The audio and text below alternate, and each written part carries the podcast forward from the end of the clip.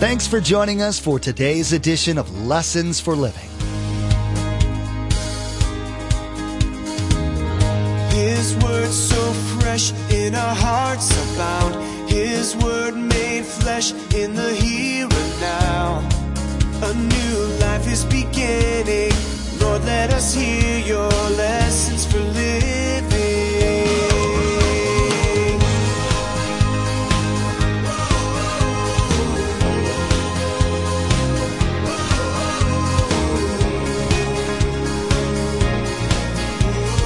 Lord, let us hear your lessons for living. So day by day, one of the most exciting things that I believe that I have and you have is to be able to, as a Christian, hear God's voice and be led by Him. You have that privilege. You have that right. The book of John says, "My sheep know my voice." So as I'm led by the Spirit of God, I can know that this is where God wants me to go. Many of us are quick to become aware of the spiritual battle taking place when we make the decision to follow Christ. From past struggles to new temptations, each of us faces challenges during our new life in Christ. Sometimes these temptations can seem overpowering, but as we learn in today's message, there is a way to overcome. In our study, Pastor Mark discusses the importance of being filled with the Spirit. No matter how challenging certain situations may be, we learn that we can overcome them by the power of prayer and being filled with the Spirit. Remember, there's quite a few ways to receive a copy of Pastor Mark's teaching. We'll be sharing all that information with you at the close of today's broadcast. Now here's Pastor Mark in the Gospel of Matthew, chapter four, verse two, with his continuing study entitled, "The Battle Begins."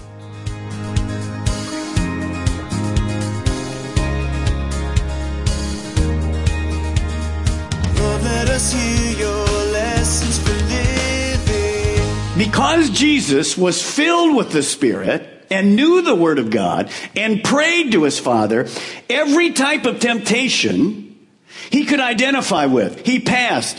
The Bible tells us in the book of Hebrews, we have a high priest who went through every kind of trial and tempting that you and I go through. One difference, He never sinned. So being filled with the Spirit doesn't eliminate testing and temptation. See, a lot of people think, well, if I get filled with the Spirit, then it's going to be a perfect life. I'm not going to have any more tempting. No, exactly wrong. By the way, being tempted isn't a sin. Giving in to temptation is a sin. So you and I are going to be absolutely tempted. And we're going to have to go through some difficult times. Now, being filled with the Spirit helps us to defeat Satan and his temptations. God didn't design our lives to be lived in the power of the Spirit by ourselves. It's with Him. We'll never be able to overcome the temptations of life without God in control of our lives. Now, go back to verse four, chapter four, verse one. Then Jesus was led by the Spirit, led by the Spirit, into the desert, being filled with the Spirit, allows us to be led by the Holy Spirit. This is a wonderful thing.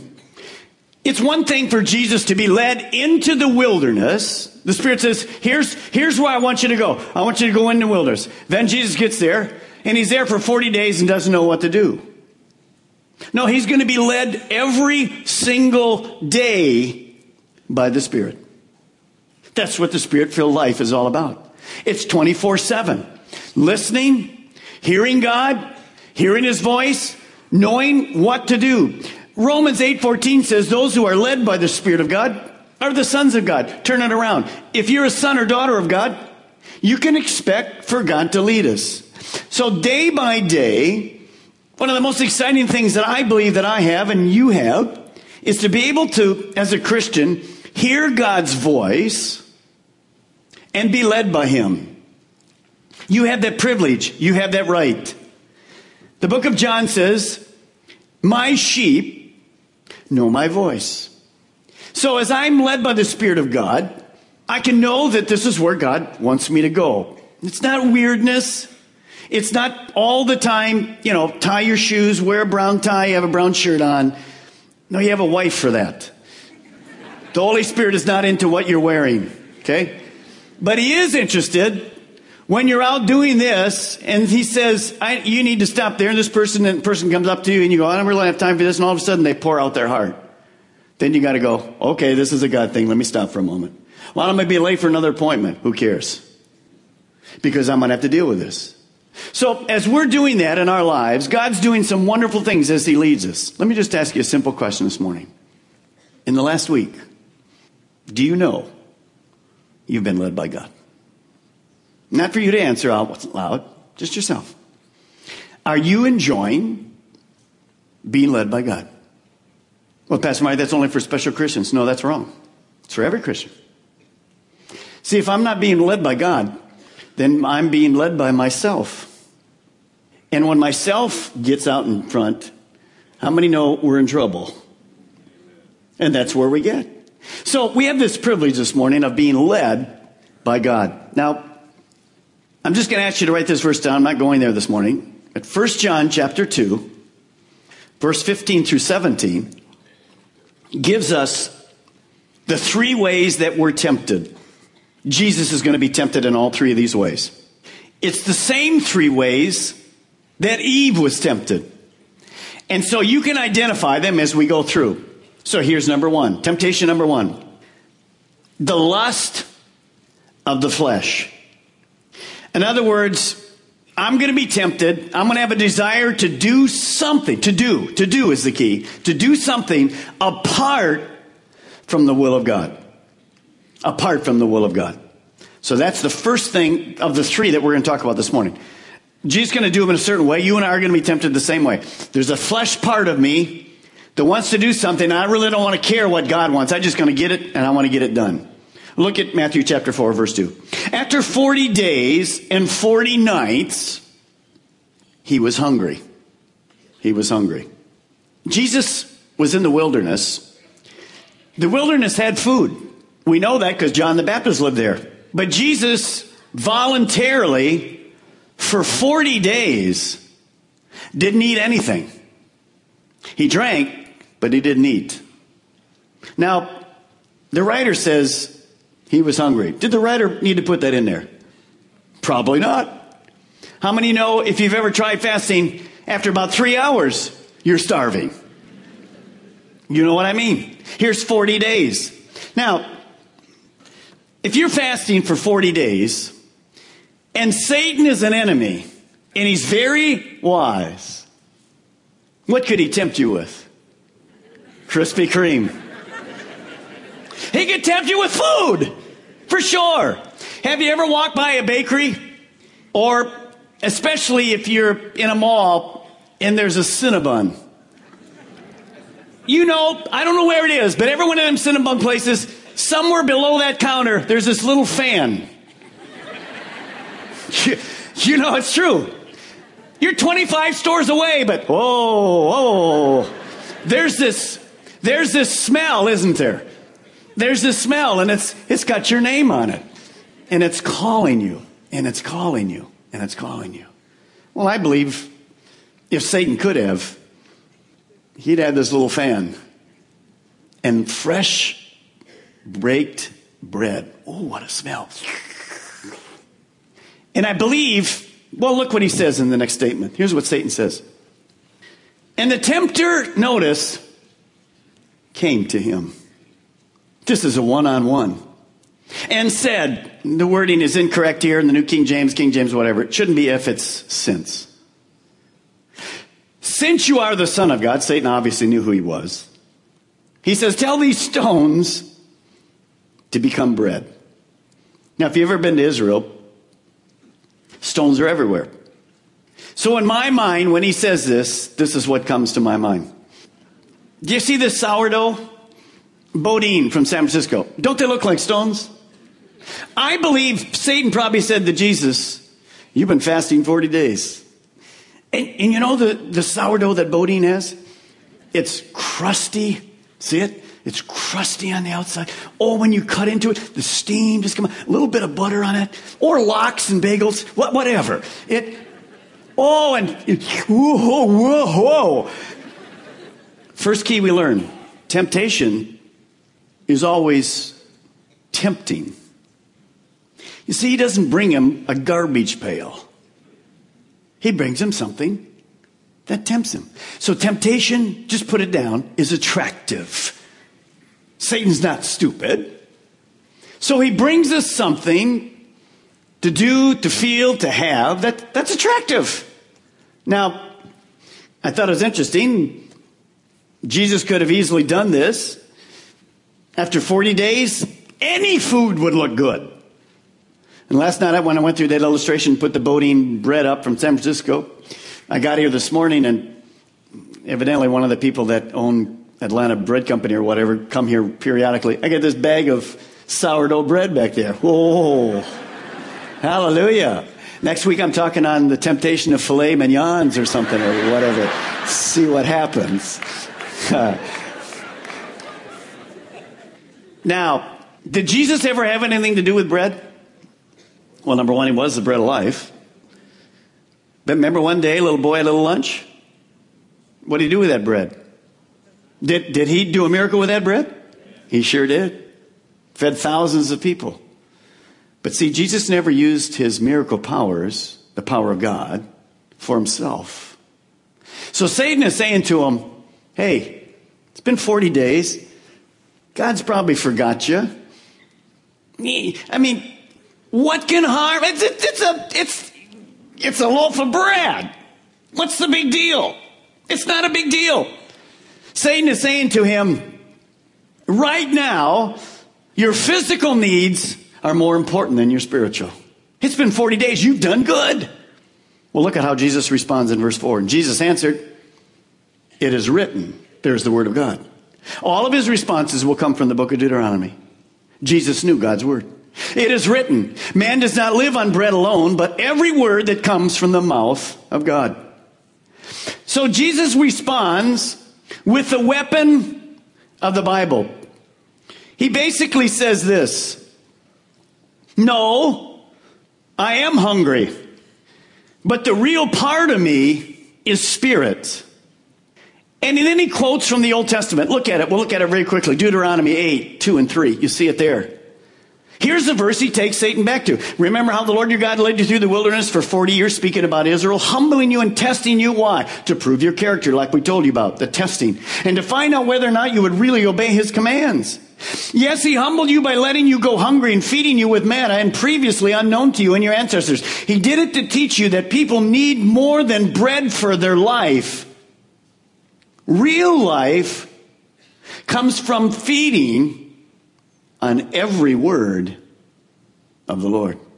Jesus' response is, no, man doesn't live on bread alone, but every word that comes from the mouth of God. Remember this morning, when we were created, we were created a three-part being. You look at yourself this morning, you're a three-part being. Your body, your mind, will, and emotion, soul, and your spirit. You see, your spirit part, you can't see. We can experience that emotions, the spirit part, we don't. But this, the spirit part is the real part of us. So when we were created, it was spirit, soul, and body, the bodily desires. When Eve sinned, it was reversed. And so if you're not a Christian this morning, what rules you is your natural desires, your fleshly desires, the temptation of the flesh, to do something apart from the will of God. Now, fleshly desires aren't bad. God gave us all of those, to eat and to drink, to have sex and to love and all those things. Those are good if they're, if they're done in, in the way God designed them. So inside me this morning, even as a Christian, is a battle. It's a battle of the spirit versus the flesh. Paul wrote to us, here you see it, Galatians chapter five. It says this: the old sinful nature loves to do evil, which is just the opposite of what the Holy Spirit wants. And the Spirit gives us desires that are the opposite from what the sinful nature desires. These two forces are constantly inside you, inside me, fighting each other. What's the key to victory? The last part: choice. Your choices are never free from this conflict. So I can't say to God, God, Remove temptation from me. I can't take it. No, he won't. Remove testing from me. I'm sure I'm good enough. You got me just like you like me. No, he doesn't. So he won't.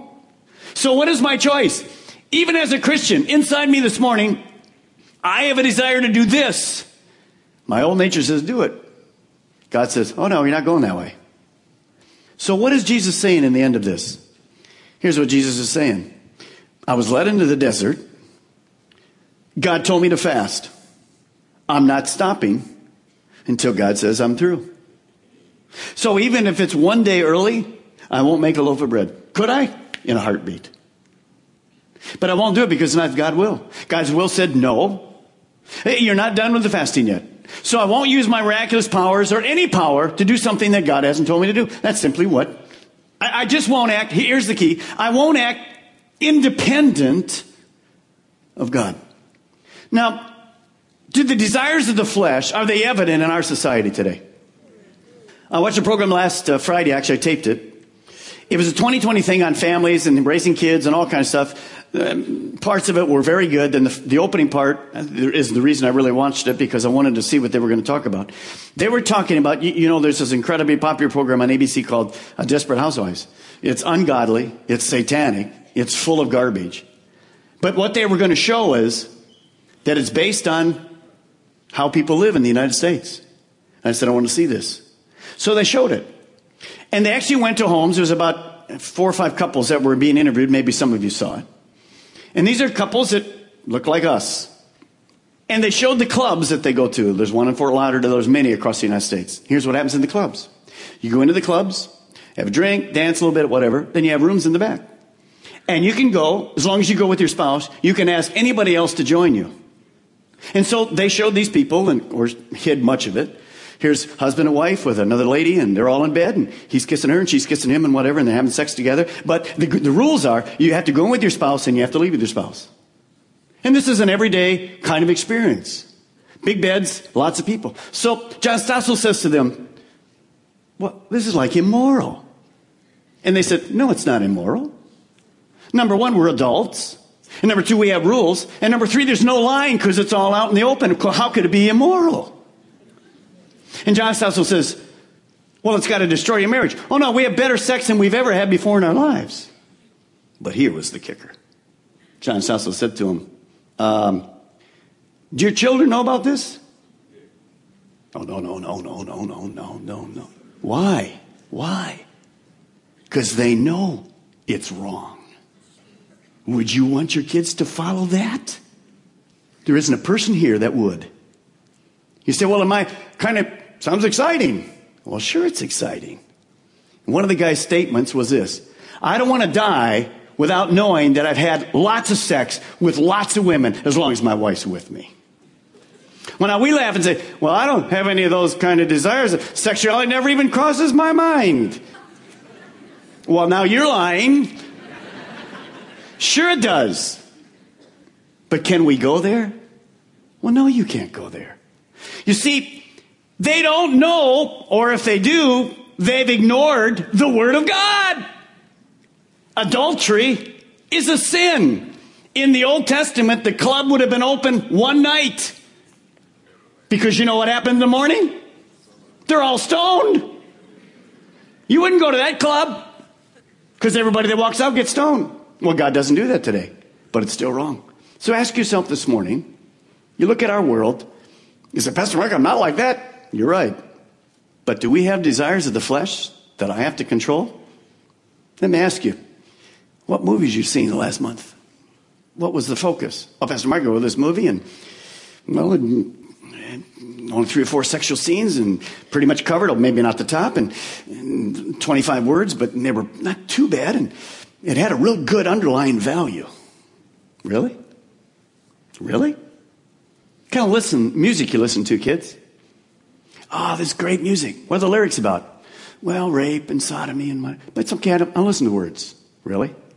I don't think so. So see, we can look at these wild swingers and we can just down them, but we have to be careful what comes into our minds. Maybe some of the channels on our cable we shouldn't even have because I'm tempted to go to them. You see, the flesh nature is still in me. You have to put up safeguards in your life. I have to put up the same safeguards. We're humans. As you know, a pastor in this church can't counsel a woman alone. Why? Because we're men and they're women. Is that clear enough for you? You say, well, that's stupid. No, it's very wise.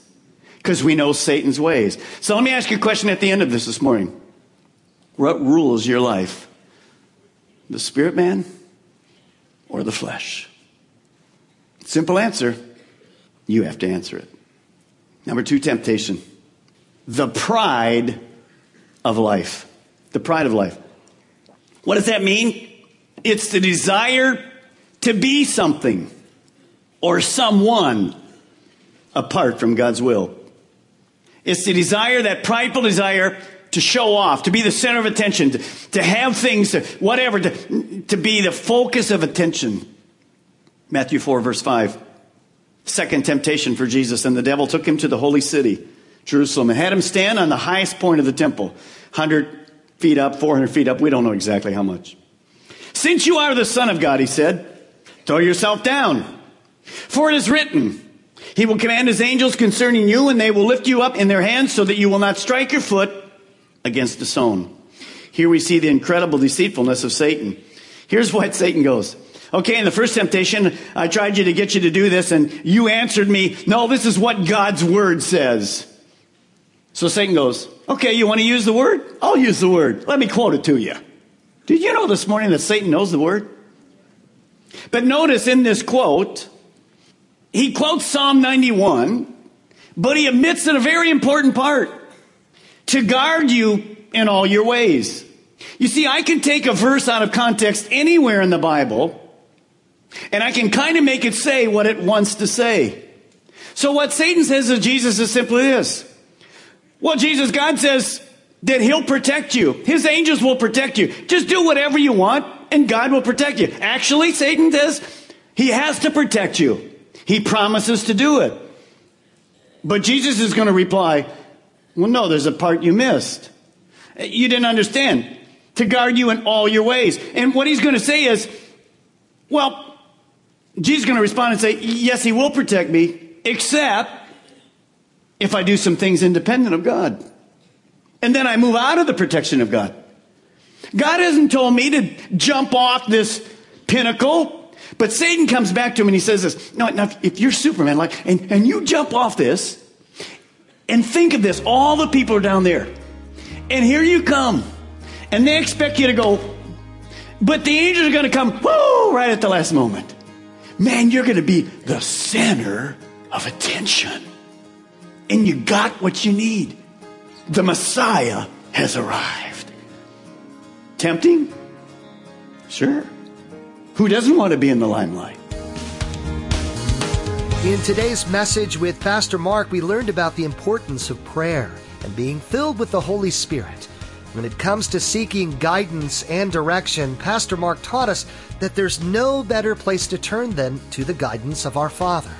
In our message, we learned that when we do this day by day, we can better live the life that Christ came to give us through His work on the cross. Thanks so much for joining us today. Pastor Mark will continue to go through this series in the next edition of Lessons for Living.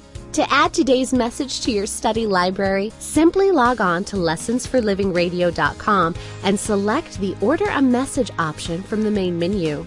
The cost for each C D is five dollars, and that includes shipping. Again, to place an order for a C D, simply log on to Lessons For Living Radio dot com and select the Order a Message option from the main menu. Now here's Josh with today's message number and title. Thanks. The message number from today's broadcast is thirty-three thirty-six. And the title of this message is The Battle Begins. Again, today's message number is thirty-three thirty-six. And the title of this message is The Battle Begins. Place a marker in your Bibles and join us next time on Lessons for Living as Pastor Mark discusses the challenges and rewards of following God. In our study, we'll learn that although it's not always the easiest path to follow, the alternative is best avoided at all costs. In our next message, Pastor Mark will teach us some key practices in which we can better guard our hearts from compromising our walk.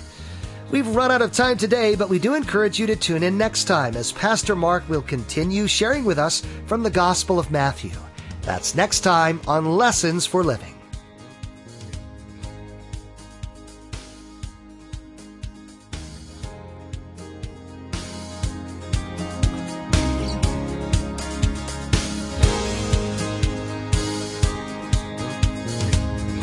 Our eyes have seen and our ears have heard His word made flesh.